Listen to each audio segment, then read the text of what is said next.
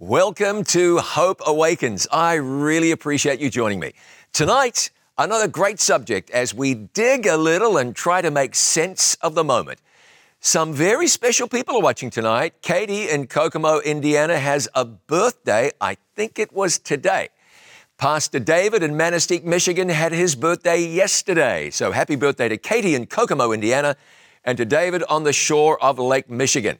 We're also welcoming Joanne from Oologah, Oklahoma. Jackie's in Morgan City, Louisiana. Priscilla is in Monterey, Tennessee.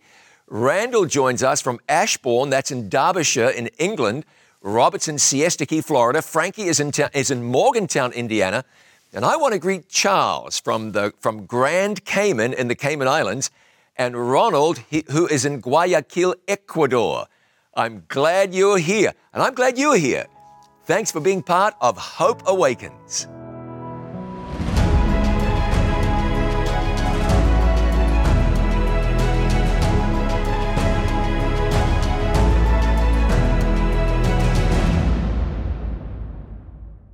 I'm John Bradshaw from It Is Written, and this is Hope Awakens. There's something that we do at It Is Written that I would like to tell you about before we go too much further tonight. It Is Written's ministry, especially for children, is called My Place with Jesus. And you can find My Place with Jesus at myplacewithjesus.com. And when you go there, you can find the My Place with Jesus Bible studies online. They are tremendous. You'll find nature nuggets and you'll find Journey Through the Bible. It's a Bible reading plan, especially for children, so we can encourage our kids to read the Bible for themselves. And Journey Through the Bible is incentivized. When the kids do the month's reading, we'll send them a completion sticker, and before long, you'll have enough stickers, kids, to, to use very responsibly. So visit myplacewithjesus.com for great things for children. Download the My Place with Jesus app and have a ton of fun and tell the kids you know and care about, and maybe even the ones you don't care about, about Journey Through the Bible, our special Bible reading plan. Tell the kids in the Bible classes at church, tell the kids in your family. It's fabulous. Find out about it at myplacewithjesus.com. Now, hopeawakens.org is where you'll find previous presentations, you'll find resources, and let me tell you, it's where tonight you can find this very special uh, gift book, When the Lion Roars How to Overcome Temptation. How to Overcome Temptation. To get it, go to hopeawakens.org, click on the resources tab. You'll also find tonight's study guide there. It's one you want. It's called Living Life to the Fullest. Hopeawakens.org. Hope Awakens in Spanish with my good friend Pastor Robert Costa starts this Saturday, May 9. It's called Esperanza en Jesus. Pastor Costa is the speaker and director of our Spanish language ministry, Escrito Está. Hope Awakens in Spanish, Esperanza en Jesus, with Pastor Robert Costa starting Saturday, this Saturday, May 9. And soon, Hope Awakens will begin in Icelandic, in French, in Italian, and other languages, and we will tell you more. And keep in mind, we are every night sharing Hope Awakens with you in ASL, American Sign Language. Now it's time for your questions. To ask your questions, as always, here's my good friend, Pastor Douglas Na'a, Director of SALT. It is Written's evangelism training program, which is great. Doug, thanks for being here. Hey, John, it's wonderful to be here. And again, looking forward for tonight's questions. And this is our first one. now, will the city of Jerusalem be restored and the temple rebuilt before the return of Jesus? Well, I mean, it may, it may, and it may not. But here's the thing that's important to remember whether it is or it isn't is of no prophetic significance. Now, I understand that there are masses of people waiting for a red heifer and for a rebuilt temple and this and that. But in terms of the fulfillment of Christian prophecy, zero significance. So I can't tell you what will and what won't be built, but I can tell you that from the Bible's standpoint, it doesn't matter one little bit. Now, John, what will happen to people who have died before knowing Christ? I mean, will they be lost? Well, the Bible says that a person is saved by grace through faith in Jesus Christ. I'd hate to tell you that everyone else is lost because the Bible says in Romans 1:21, uh, around 121 in Romans 1, that people can know something about God by what they discern and perceive in nature. So I, I, I don't want to play the role of the Holy Spirit here, but let's understand that those of us now, we have opportunity to know Jesus. That's where we find everlasting life. Now, John, can you explain 2 Timothy chapter 2, verse 4? It reads, For if God spared not the angels that sinned, but cast them down to hell and delivered them into chains of darkness to be reserved unto judgment. Could you please explain that? I wonder if that second Second Peter, Peter chapter 2 verse Second 4. Peter 2 and verse 4. Yeah, notice what it says. It's not saying that they were cast down into hell to be burned. This is this is the word Tartarus that is being used. It's it's it's sort of a uh, an equivalent to Gehenna. Notice what the Bible is saying that God has reserved them in chains of darkness or, or delivered them into chains of darkness to be reserved for judgment. So the idea here is that while they might still exist, they are being reserved for judgment, which will be executed on them at a later time. Now, will there be marriage in the new earth? Oh, yeah, we've already said there won't be any marriage in heaven. So somebody is saying, well, maybe I could just move it on a little bit. Look, the Bible says that in heaven there's no marriage. There's no reason to assume then that marriage would take place in the new earth. The Bible does not say that it will. Remember, whatever God has after this world is better than what we had in this world. So don't feel like God is going to shortchange you. He's not going to do that. Now, you had mentioned that the earth is around about 6,000 years of age, but there are a lot of ancient civilizations that are being unearthed every day that actually date back thousands and millions years of, uh, that thousand millions of years old. Uh, I'm confused here. Yeah, it sounds like it. Uh, for one, there aren't ancient civilizations being unearthed every day, and even if you meant that figuratively, it's uh, an interesting figure.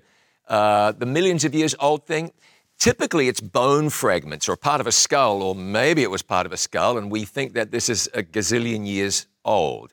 What you're confused about is do I listen to and take my cue from the Bible, or do I listen to a scientist, uh, understanding that the Bible refers to fi- science falsely so called?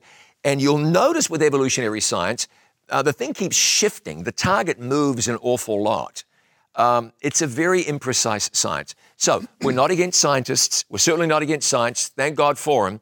But if you come down to the place where you have a choice between the Bible and someone's opinion that contradicts this, no matter who that person is and what their opinion, stand on the Word of God, which doesn't let people down. Now, Jesus says, unless a person is born of the water and of the Spirit, he cannot enter into the kingdom of God. Now, John, what is the difference between being baptized by water and being baptized in the Spirit? Yeah, good question. Baptized by water, water baptism, baptized in the Spirit, conversion.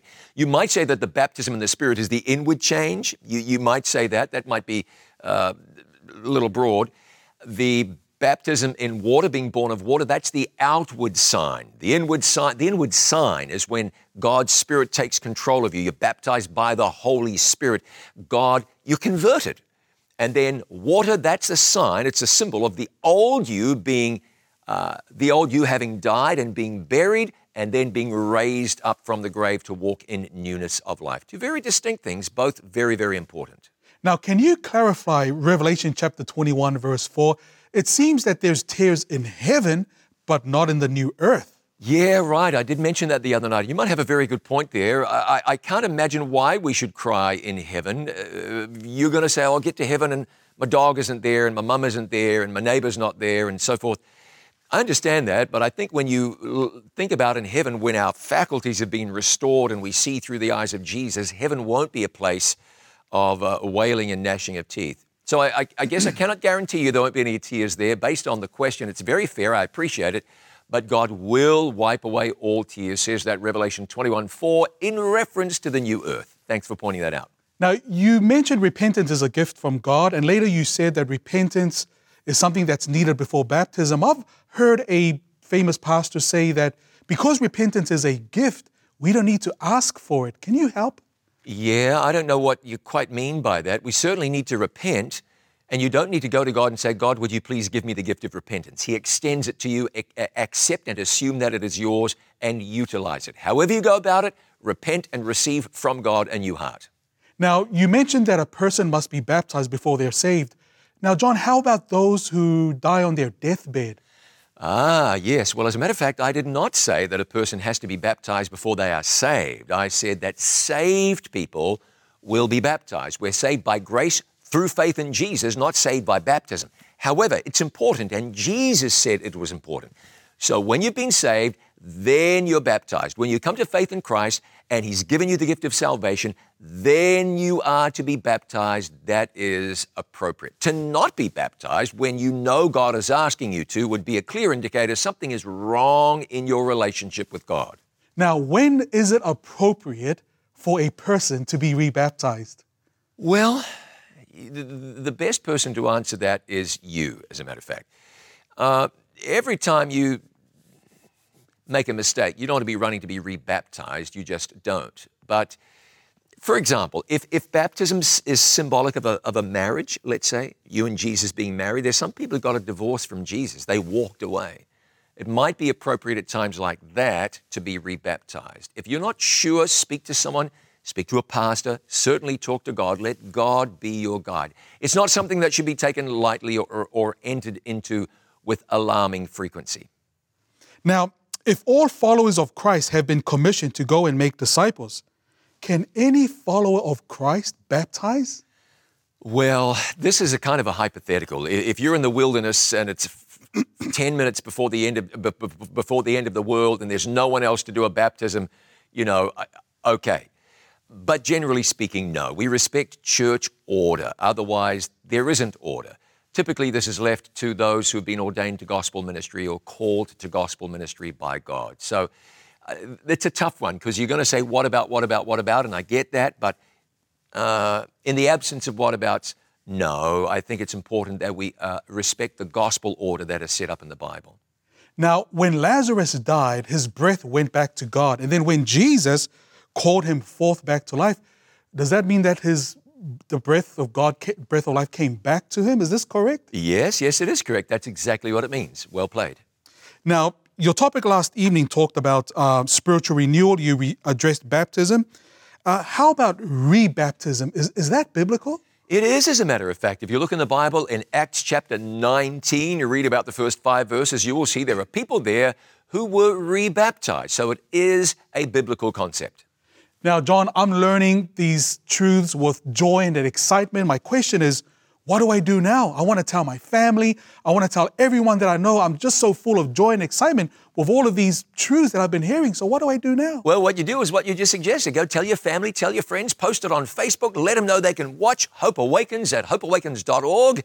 Sure, share, kindly pray, ask God to give you an opportunity to speak and to be an encouragement and live it out in your life. Just, just go right on. Thank God for you being blessed.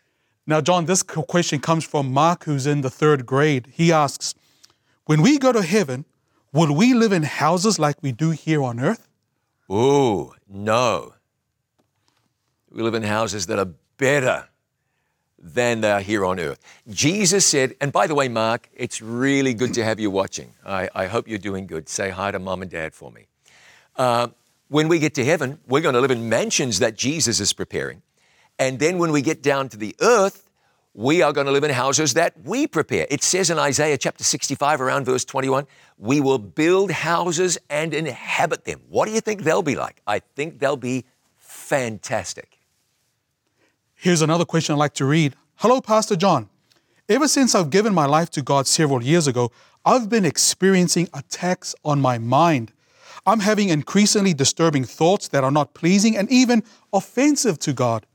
I don't know, I don't want nor do I agree with the thoughts, but they still persist. How do I handle unwanted thoughts, and does God hold these thoughts against me? Yeah, that's a good question. That's a real question. Let's try to keep it real here. Um, the devil can suggest things to you. What matters now is what you do with those suggestions. I'm going to uh, suggest to you that you read the Bible, meditate on this, if there's other stuff that you've been looking at, viewing, reading, kick it out of your life if it doesn't lead you in the direction of Jesus, because that opens up doors to these things, you know. Give God time. Continue to pray about it. It says in the New Testament, resist the devil and he will flee from you. That's not saying you kick the devil out, but run to Jesus every time the devil will soon flee. Don't get discouraged. Hang in there with God. This is real. This is that spiritual battle. But no, you don't need to feel like you have guilt in the sight of God. Uh, welcome Jesus into your life on an ever increasing basis. Watch this just start to disappear in the presence of Christ. My mom and I were planning on a vacation to Eastern Canada to see her mom. I wanted to see my grandmother one more time before she passed. One night, I saw my grandmother at my bedroom door. She actually passed away before our trip even started. Can God send visions like this? Oh, God can do anything He wants, but no, that's highly unlikely. Um, remember, if, if this is a, a I'm not sure if you're suggesting it was a vision of a dead person or if you just kind of saw someone who was not dead by then. Visions of the dead, not from God. Uh, perhaps, perhaps God sent something to reassure you, but it's tricky ground, you know. I can't tell you what it was because I wasn't there, but generally speaking, that's not usually how God did it. Anyhow, if you know the difference between right and wrong, between what the dead are doing and what they're not, just, just go right on and be grateful that something warmed your heart. Now, John, is once saved, always saved biblical? Depends what you mean. Here's what a lot of people mean. A lot of people mean that once I come to Jesus, that's it. I'm saved. No matter what, nothing can change that. That's not true. Saved people can be lost. We'll look at a verse tonight that will indicate that, written by Paul. Um, the Bible is clear. It speaks about people going back to their sins like a dog going back to its vomit. Pardon me, but it's what the Bible says. Um, no, anyone who comes to Jesus and accepts Him may later choose to turn their back on Jesus. We all know people who have done it. So the idea that I got saved back in whenever it was and nothing can change that is absolutely not true. The devil wants you to think that nothing you can do can affect your salvation. You can't change God's love for you. His heart is always towards you. But if you want to walk away, and people do, then God will respect your choice. He won't drag you kicking and screaming to heaven. I think we better make this the last question. Yes, this is a good one. Um, can you please explain the verse in the Bible in the book of Mark that says, Where their worm dieth not, and the fire is not quenched?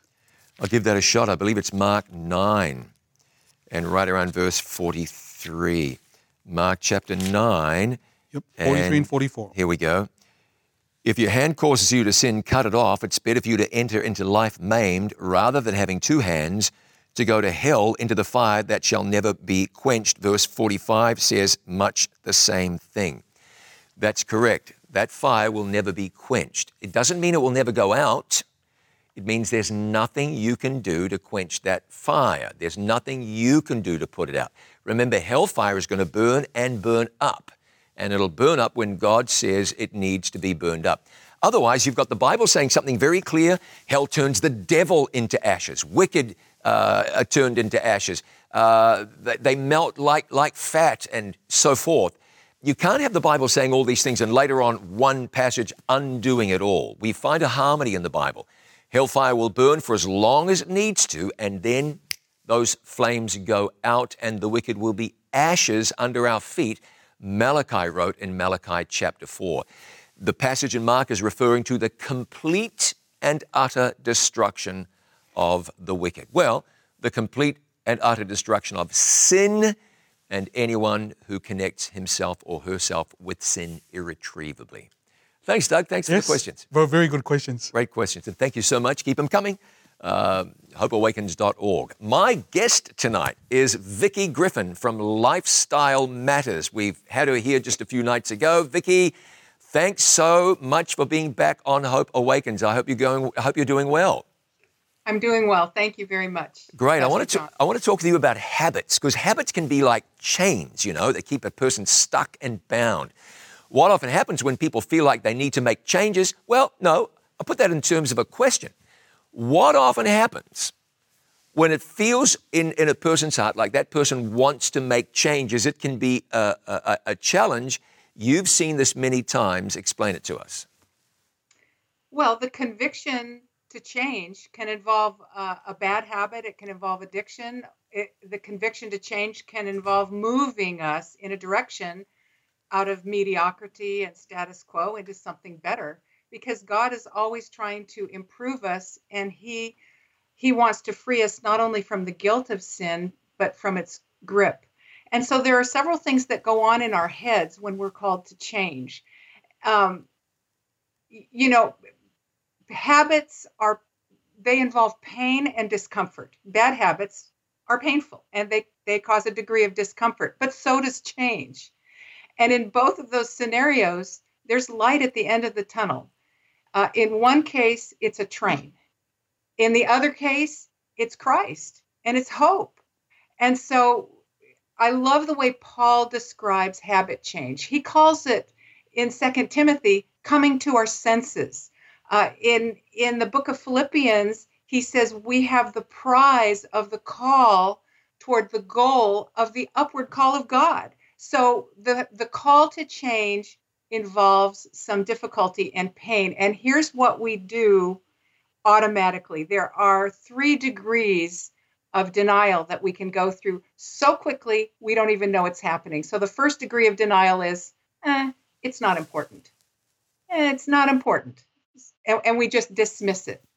The second degree of denial, the roots go a little deeper. Mm, it's important, but it's not urgent. I'm going to put it on the busiest day of the calendar, which is tomorrow. And then we're sunk. The third degree of denial is even more serious, and that is it's not possible. I've been messed up for too long. It's been too hard for too long. My brain is gone. I can't do it. And, and that's the deepest level of denial. But Jesus Christ came. He says, Those that are whole need not a physician. And so when the Spirit of God convicts us of the need of change, he, He's the only one that can change our heart. He's the only one that can change our motives. But He can't do and won't do what we have to do. And that is recognize our need and accept the challenge from God and begin to make those choices. Okay, if, if you're going to change your habits, what's the first thing you need to do? Well, that's a really good question. The very first habit, Vince Lombardi said this, the very first habit to overcome is quitting, uh, giving up.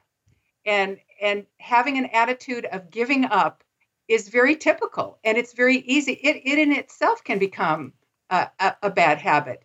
Uh, Charles Spurgeon said, Some people are so constituted that if there were only one swamp in the desert, they would soon be up to their neck in it. And if there were only one lion in the desert, they would hear its roar. And so, this constant state of negativity, being addicted to, uh, you know, this internal negativity that we can't change, everything's bad, nobody likes me, everybody hates me, think I'll go eat worms. This ha- this is the first level of change that has to be addressed. The Bible says, ponder the path of your feet and let all your ways be established. But then there's a strategy for establishing new habits. Okay, explain that to me. Well, it's very, very important because uh, God not only has the power and He not only has promises, but He also has a plan. And so when we talk about habit change or reaching goals, there, there is outcome versus outcome based change versus identity based change. So, outcome based change says, I'm going to read a book a month if it kills me. I hate reading, but I'm going to do it because I know it's good for me. Uh, it's the person that says, I'm going to lose 50 pounds. I hate eating healthy. I don't like exercising. I'm going to hate every minute of this. I'm going to be miserable every step. But as soon as I reach that goal, I'm going to be happy. It's going to be kumbaya and it's going to be transformational. Well, once in a while it happens that way. So an outcome-based goal is is is really focused at the end point. Uh, the plan is how you get there. The process is how you get there. That's really important. But identity-based change is different identity based change says, I'm going to become a reader. So it's a change in your entire mindset. So let's say I set a goal, say for uh, 10,000 steps a day. And every single day, I miss the 10,000 steps except once in a while. That means I'm only going to be happy once in a while. The rest of the time, I'm miserable and I'm on a trajectory for giving up. But if I say, you know, I have a goal, an outside goal of 10,000 steps, but every day I'm going to add to my identity of being a fit person. God has called me to an upward call, and now I'm going to see myself as a fit person instead of a couch potato. And you begin to work toward that goal. And some days you get 2,000 steps in, and sometimes you get 4,000, which is two miles, or 6,000, which is three miles. So every day, instead of have, failing every day, you're adding to your identity every day. Every day that you read more in that book, every day that you pay a little bit more attention, spend a little more time in study. So you are adding to the new identity that you have in Jesus Christ. I love it. I got one more question for you, about 60 seconds. I've heard you say that miracles come in cans. Now, what do you mean by that? Well, if you could go to the grocery store, face mask and all, and buy a miracle, would you do it? Well, of Oh, course you would, would. yeah. Oh, yeah. Miracles come in cans. Philippians 4:13. I can do all things through Christ which strengtheneth me. So practice makes permanent. Practice, practice, practice. You'll get your miracle. Outstanding. I love it. Vicki Griffin from Lifestyle Matters. And I know we can find you at lifestylematters.com with lots of material, lots of great stuff. Thank you so much for joining me tonight on Hope Awakens. Thank you. Magnificent. I hope you were blessed. I know I was. Let's pray, and then we're going to dive into the Bible. Father in heaven, bless us as we open your word tonight. We come to you with our, our hearts open and with a willingness to see clearly through the haze that the future so often looks like. Guide us now, we pray. And we thank you in Jesus' name. Amen. If the COVID 19 pandemic has taught us anything at all, it's taught us that life is fragile. Suddenly, people began dying, people who otherwise would have lived. While it seems we don't have a great understanding as to why this is, in some cases, even very healthy people have been lowered by the coronavirus. Friend told me about a 50 year old marathon running doctor who is on a ventilator, seriously ill because of this illness. It isn't supposed to be that, that way. Average life expectancy in the United States is right around 78 and a half. You should be concerned because that's down a little. A child born today in Japan can expect to live on average to 83, longest of any country in the world. Of course, in the beginning, we were created to live how long? Forever. Early chapters of the Bible tell us about people who lived a long time. Methuselah lived to 969. Next, Jared, Methuselah's grandfather, lived to 962. Noah died at 950. Adam lived to be 930, and Seth, Adam and Eve's son, died at the age of 912. Today's 80 or so doesn't compare too well, does it? But it's true that more people are living longer. There are now about half a million centenarians in the world. People who've lived to 100 or older, close to 100,000 of them in the United States alone.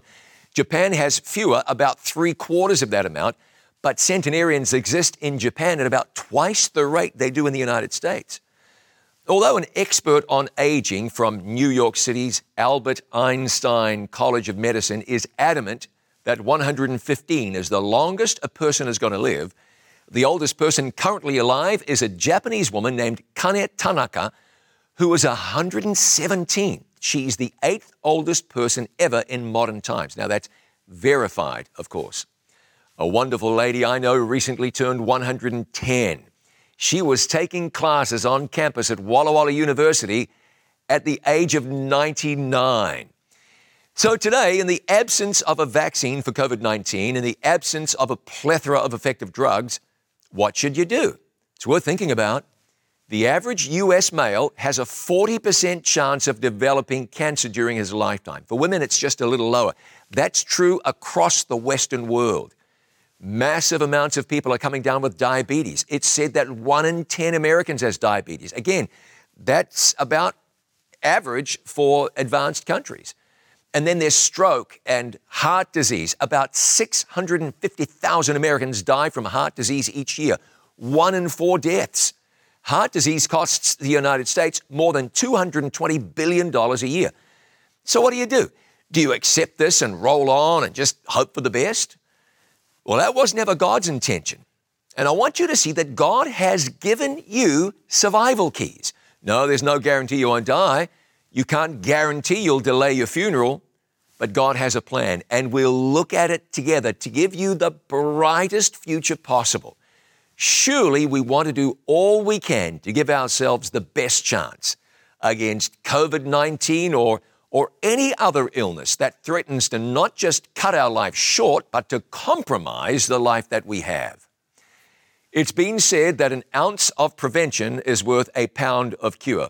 Or for those more comfortable with the metric system, 28.3495 grams of prevention is worth 453.592 grams of cure.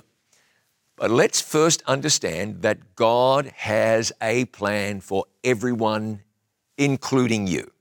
Jesus said in John 6 51, I am the living bread which came down from heaven.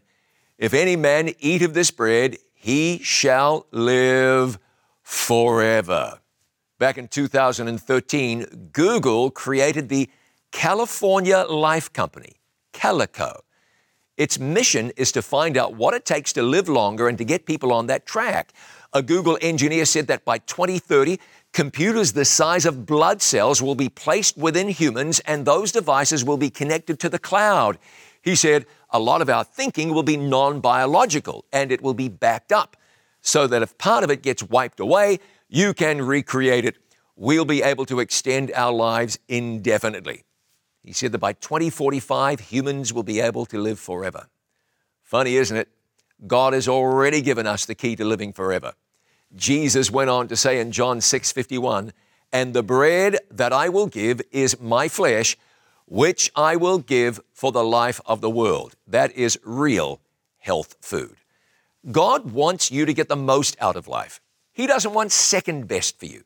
He don't want you just to survive. He wants you to thrive. It comes as a, as a surprise to many people to discover that God has a plan for you physically, emotionally, as well as spiritually. Jesus said in John 10 10, I am come that they might have life and that they might have it more abundantly. But our challenge is that we spend an awful lot of time harming ourselves. We know a lot of what we eat is bad for us. California is putting warnings on coffee saying it causes cancer. The World Health Organization has stated processed meat causes cancer. Alcohol is cancer causing. We know the same is true for smoking. The average American consumes 70 pounds of sugar a year when the experts say we should be consuming less than a third of that. In England, a scientist from Newcastle University recently warned that millions of people who today are middle aged will just 20 years from now be dealing with four major diseases. Multimorbidity, this is known as. That's for each person, four for each one.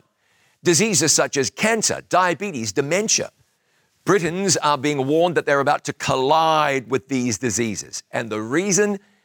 Our diet and lifestyle, obesity and inactivity, things that we're doing to ourselves. In other words, things that could be avoided and prevented.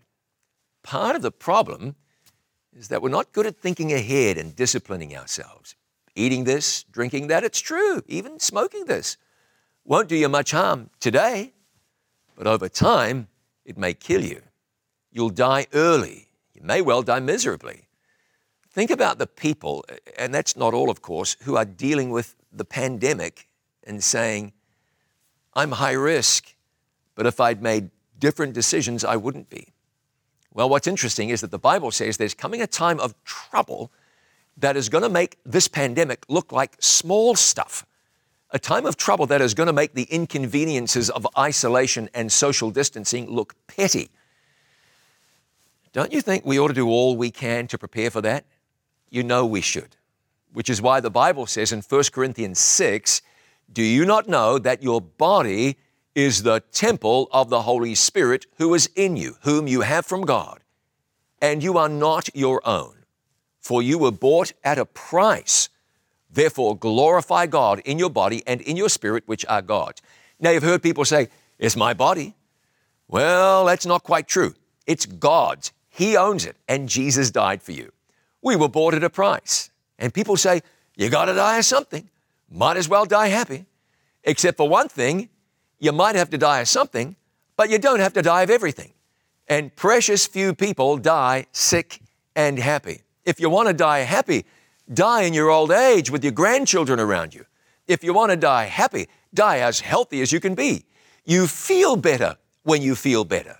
And God's plan for you is that you prosper, that you do well. What many people don't know is this there's a connection between our physical health and spiritual well being. John wrote, Beloved, I pray that you may prosper in all things and be in health just as your soul prospers. See the connection there? Like the old saying, healthy body, healthy mind. God wants you to prosper spiritually and physically. Paul wrote, Do you not know that those who run in a race all run, but one receives the prize? Run in such a way that you may obtain it. And everyone who competes for the prize is temperate in all things. Now they do it to obtain a perishable crown, but we for an imperishable crown. Therefore I run thus, not with uncertainty. Thus I fight, not as one who beats the air, but I discipline my body and bring it into subjection, lest when I have preached to others, I myself should become disqualified. Athletes don't train for success at Dairy Queen or McDonald's. It takes discipline to succeed in athletic events. It takes temperance to achieve at a high level. Control. The athlete who wants to win takes care of his or her body carefully. Paul says that in the same way, the believer is to discipline the body and bring it into subjection. What does that mean? It means that sometimes you see a piece of chocolate cake, you say no. You bring the body into subjection. You are tempted to drink something you know isn't good for you, you say no. You bring the body into subjection. The body ought to serve the mind, not the other way around. The same is true in other areas of life. Eating is just, well, eating is just about the one area where people feel it's okay to do whatever they want. We ought to make decisions that no, we don't do that. Don't eat this, don't drink that. If it's going to damage our health and therefore damage us spiritually. Notice Paul makes a very clear connection. He says that if he isn't temperate, he'll be disqualified. The King James says cast away. The Greek word is adokimos, reprobate, not standing the test, lost. Paul connects temperance with spiritual health. Now, the thing is, I know it can be tough. There are some things that just taste so good, or so people think. And once you dip your toe into that pond, it's, it's not easy to keep yourself from plunging in at the deep end. So, I want to show you some of the principles God has because we have just learned it's really important to preserve your health in the best condition possible. Remember, God offers us eternal life and a more abundant life in this world. Revelation 14, 7. Fear God and give glory to him, for the hour of his judgment has come, and worship him that made heaven and earth, and the sea, and the fountains of waters. How do we give glory to God? Notice what this says.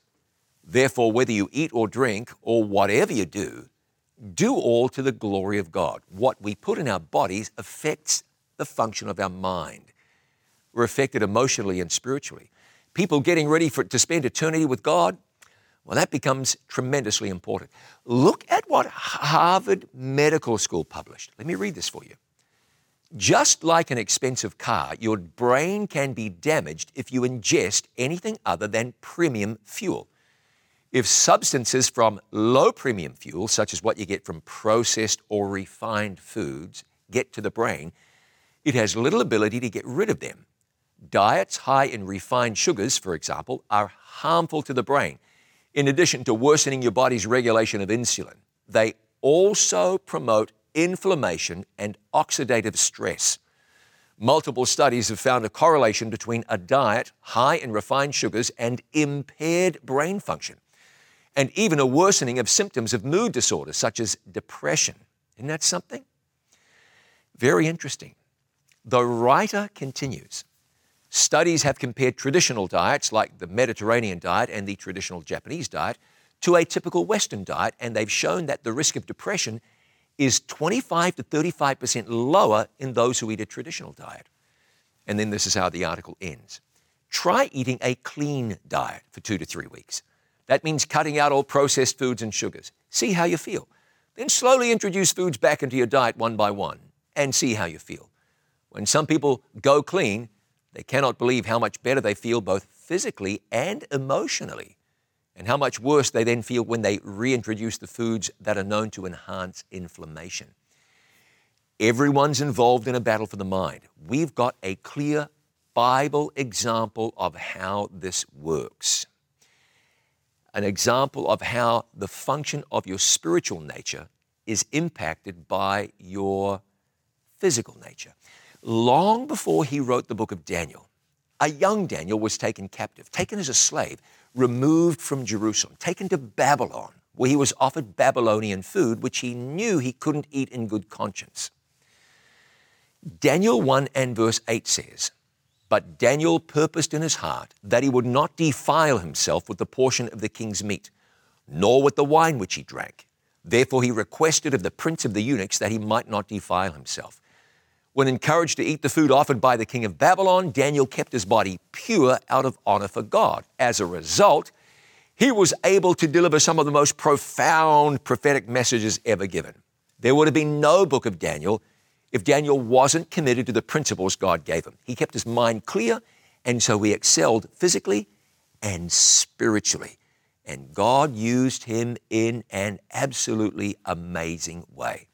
Scientists tell us the frontal lobe of the brain is the seat of judgment, reasoning, intellect, and the will. Damage your brain, you damage your judgment, making it very difficult to have the relationship with God that He wants you to have.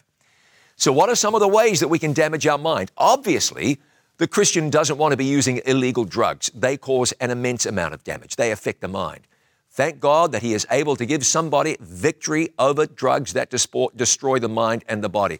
He's able to deliver people from addiction. Addiction is a monster, but a person can get clean. Opioid addiction is so difficult. In the United States, it's been claiming close to 50,000 lives a year. Opioids easily cause physical dependence. Hey, if you need help, get help. There are people who will help you. If you know someone battling addiction, keep in mind that addiction often just creeps up on people. It's very difficult. And pray because God does great things. It's difficult. And not every addict is there because he or she was reckless and irresponsible. And even if they were, they'd still need help and prayer. But of course, there are legal substances which affect the mind and therefore lessen our ability to connect with God.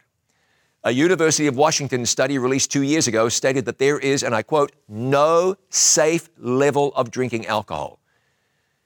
The study showed that in 2016, nearly 3 million deaths globally were attributed to alcohol use, including 12% of all deaths in males between 15 and 49 years of age. Study after study has shown that if you're a drinker, there is no reduction in drinking that makes it safe.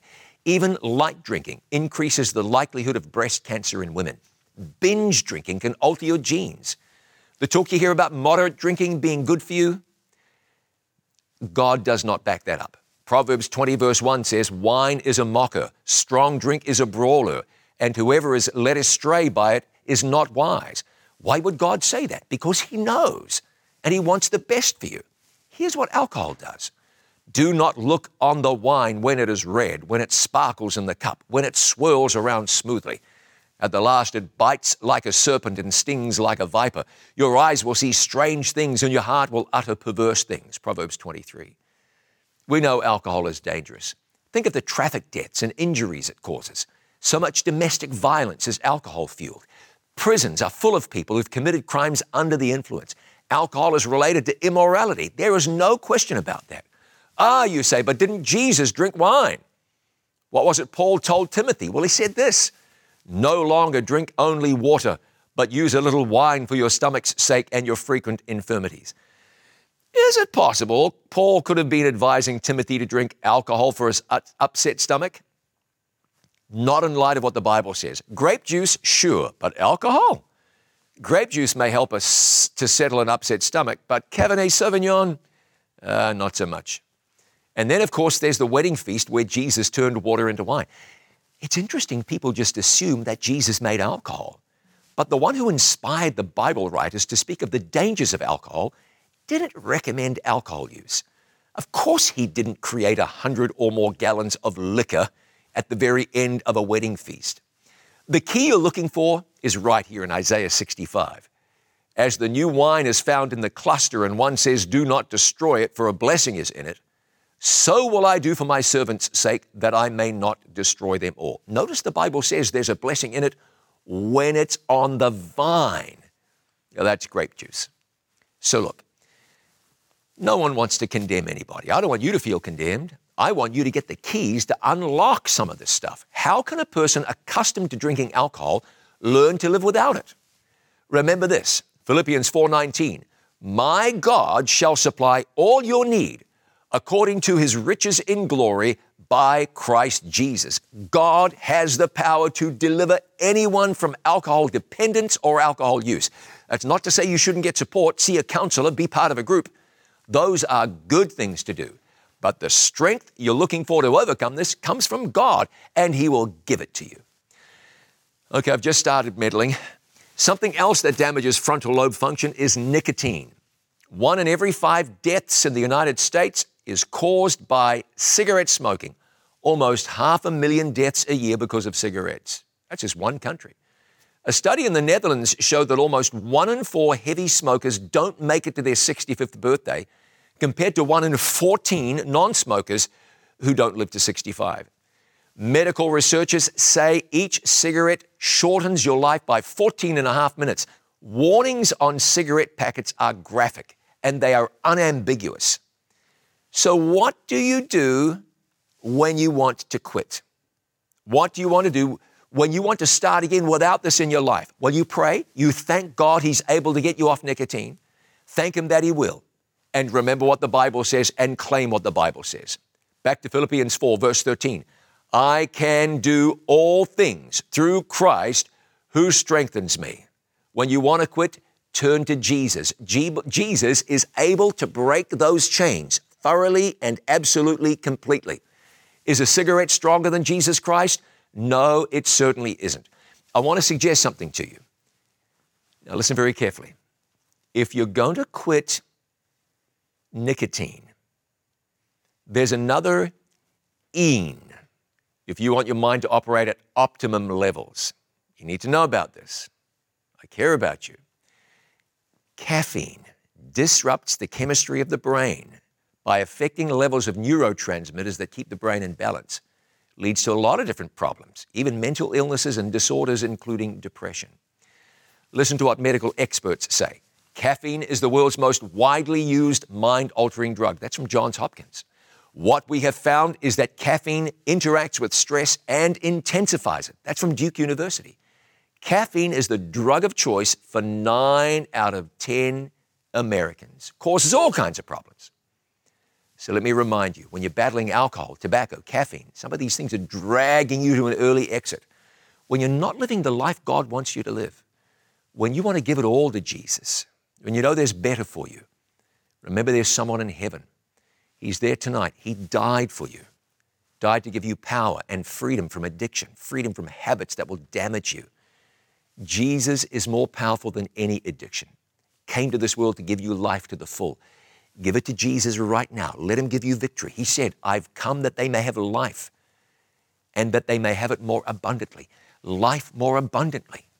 Yet we live in a very sick world. Health problems are getting worse. But notice what God said.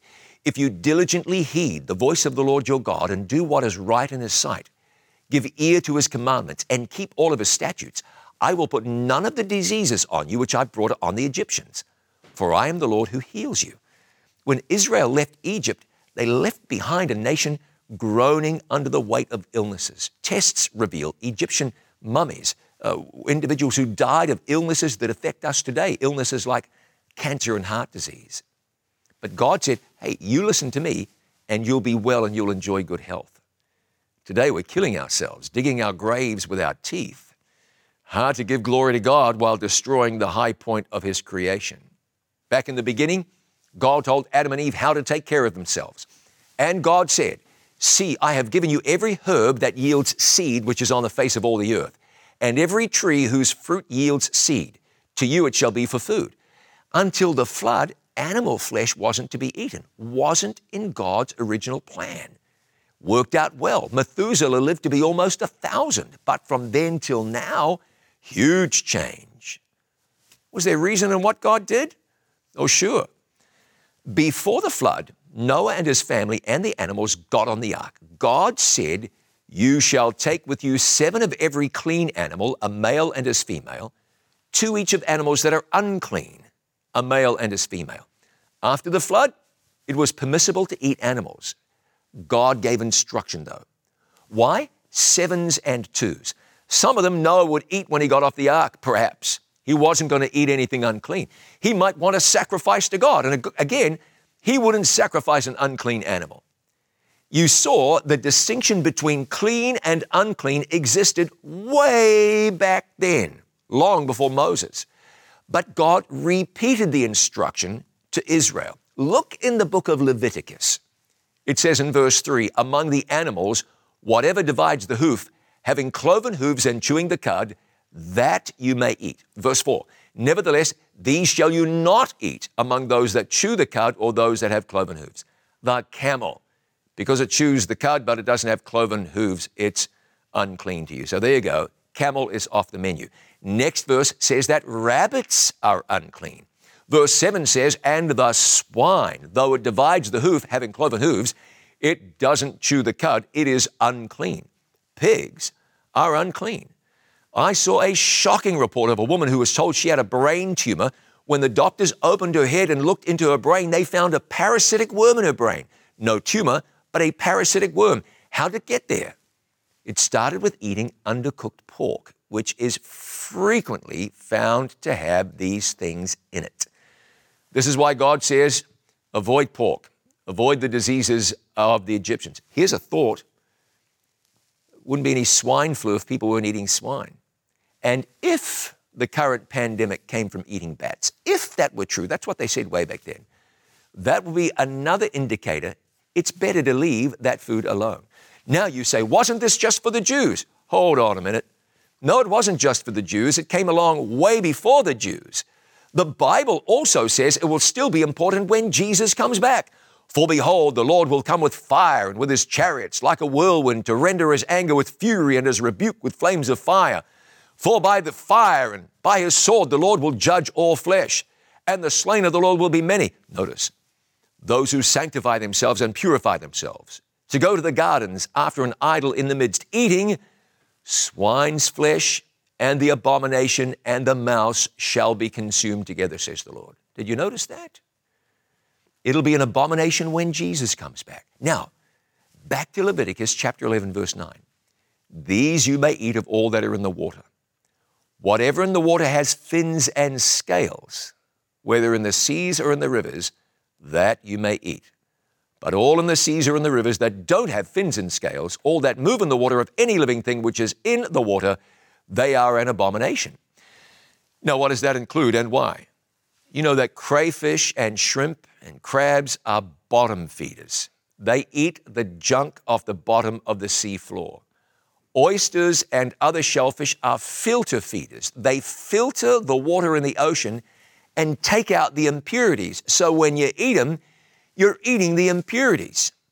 People wanting to clean up Chesapeake Bay on the East Coast have been saying the best thing to do would be to put in lots of oysters.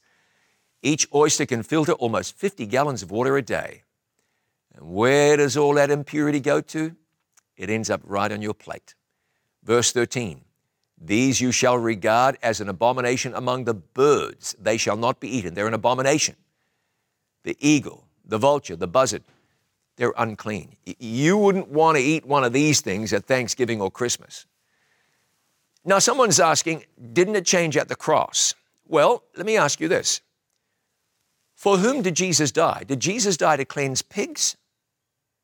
No, Jesus died to cleanse sinners the pig the day before the cross is the same the day after the cross. And no difference between a Jewish stomach and a Gentile stomach. The blessing of good health and the blessing of a clear mind is for all people at all times. It's important that we learn to get over the habits that destroy body and soul. All right, all right. Stop the, stop the presses. What about Peter's vision? Didn't he have a dream? Let's look at that together. It's in Acts chapter 10. Now, careful. Too many times there's a tendency to let one passage undo everything else the Bible says on something. So let's look at this carefully. Acts 10, verse 9. The next day, as they went on their journey and drew near the city, Peter went up on the housetop to pray about the sixth hour. He became very hungry and wanted to eat. But while they made ready, he fell into a trance and he saw heaven opened and an object like a great sheet bound at the four corners descending to him and let down to the earth. In it were all kinds of four footed animals of the earth, wild beasts, creeping things, birds of the air. A voice came to him Rise, Peter, kill and eat. But Peter said, Not so, Lord. I've never eaten anything common or unclean. A voice spoke to him again the second time What God has cleansed, you must not call common. This was done three times, and the object was taken up into heaven again. Now, while Peter wondered what this vision which he had seen meant, behold, the men who had been sent from Cornelius had made inquiry at Simon's house and stood before the gate. And they called and asked whether Simon, whose surname was Peter, was lodging there. Peter didn't understand what this meant. You know what happened, though? A Gentile was directed by God to send somebody to get this Jew and bring him to his house. Gentiles were considered unclean. Peter reflected on this and spoke to them, and he said in verse 28, You know how unlawful it is for a Jewish man to keep company with or go to one of another nation. But God has shown me I should not call any man common or unclean. Verse 34, Peter said, In truth I perceive God shows no partiality. He's no respecter of persons. God was not telling Peter to eat anything on the menu. He was saying the gospel was to go to the Gentiles. Peter shouldn't make a distinction between people based on their race. God wasn't talking about the menu. He was talking about Peter's heart because Peter was bigoted. Peter was a racist. And God was telling him not to be, to take the gospel to people he had regarded as unclean. You know, the, the thing was repeated three times. Why? Because three people came to Peter. The Bible's clear God won't withhold anything good from you. The enemy of souls, though, wants to ruin you. He's got a counterfeit for everything, including God's plan for good health. He says, just eat and drink, do what you want. God says, do it to the glory of God. The devil says, obey your taste buds. The result is heart disease, cancer, stroke, minds that can't comprehend the things of God and wander aimlessly in the conflict of these last days. We've been privileged to live on the edge of the return of Jesus. And God wants to deliver you from whatever habit is holding you down. Is it something you're eating? God says, I can take that. Something you're drinking? God says, I can remove that. Is it something in your mind? Is it an attitude? Is it a desire? God says, I can deliver you. And I can give you now the assurance that you can look forward to everlasting life, free from whatever habit is dragging you down.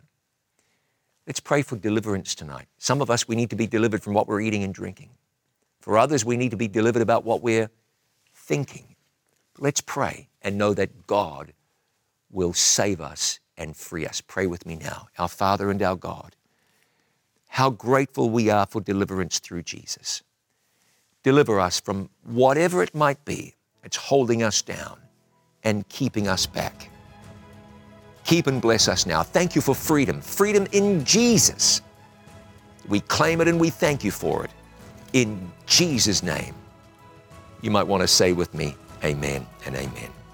Thanks for joining me. See you next time for more on Hope Awakens. God bless you.